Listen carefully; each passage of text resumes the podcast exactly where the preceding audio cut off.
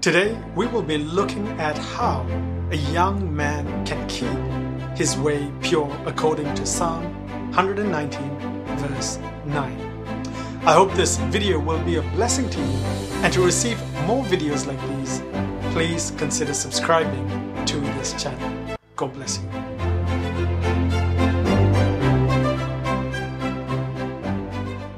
Psalm one nineteen verse nine. It says, "How can a young man keep his way pure? By guarding it according to the word." You see, Psalm one nineteen verses nine is a passage for the ages. As young men and women battle the influence of sin in this world, especially in our times, the younger generations are encouraged to be free, uh, to experience all that the world has to offer them, and to find their own way and make decisions that will make them happy, whatever those decisions might be. You see, it is all about satisfying one's own desires and wants uh, with an inward-looking focus. That is what this world looks like at this time. Often youngsters, uh, and in fact all proclaiming Christians, can sometimes compartmentalize God in our lives. This compartmentalization is usually in the form of having a real life and a spiritual life. Proclaiming you are a Christian, reading the Bible, praying, going to church, and at the same time, none of these activities has a transforming influence in your life.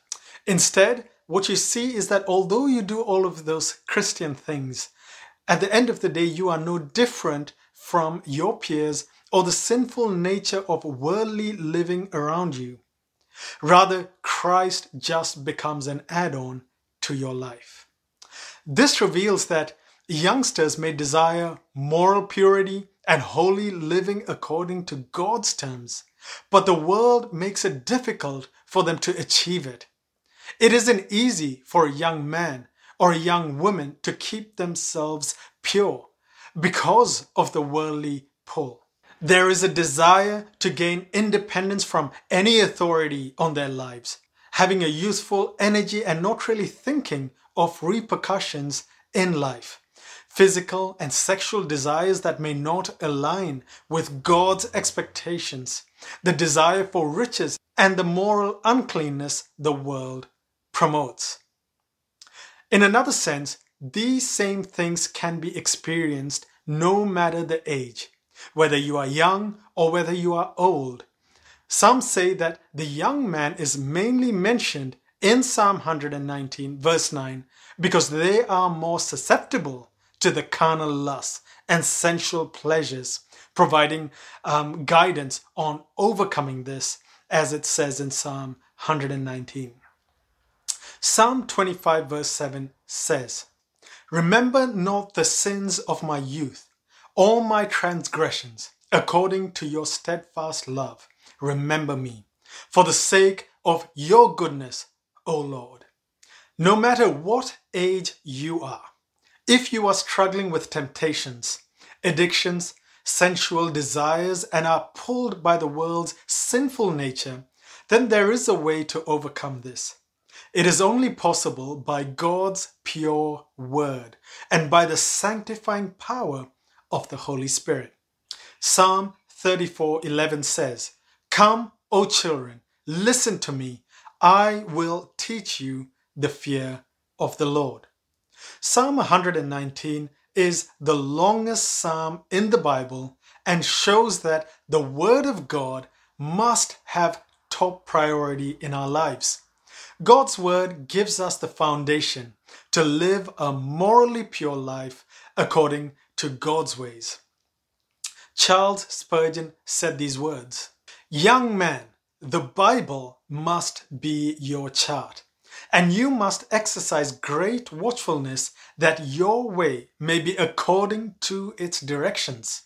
You must take heed to your daily life as well as study your Bible.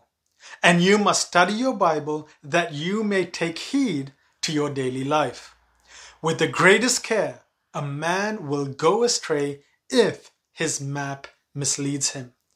But with the most accurate map, he will still lose his road if he does not take heed to it. Amen. You see, God's word is a map and instruction for life. It is powerful uh, for your sanctification. In fact, Jesus says in John seventeen seventeen, "Sanctify them in the truth. Your word is truth." Jesus spoke about the power of the word to cleanse us and keep us pure. John fifteen verse three says, "Already you are clean because of the word that I have spoken to you."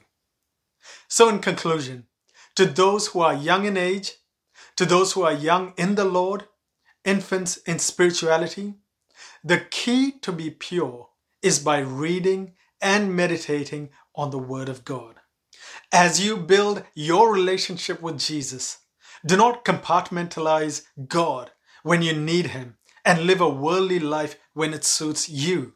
Instead, commit your ways entirely to God, and may His Word purify you. Read the Word, meditate on the Word, allow the Bible to teach you the ways of the Lord, and follow the commandments of the Lord, bringing glory and honor and praise to Jesus Christ.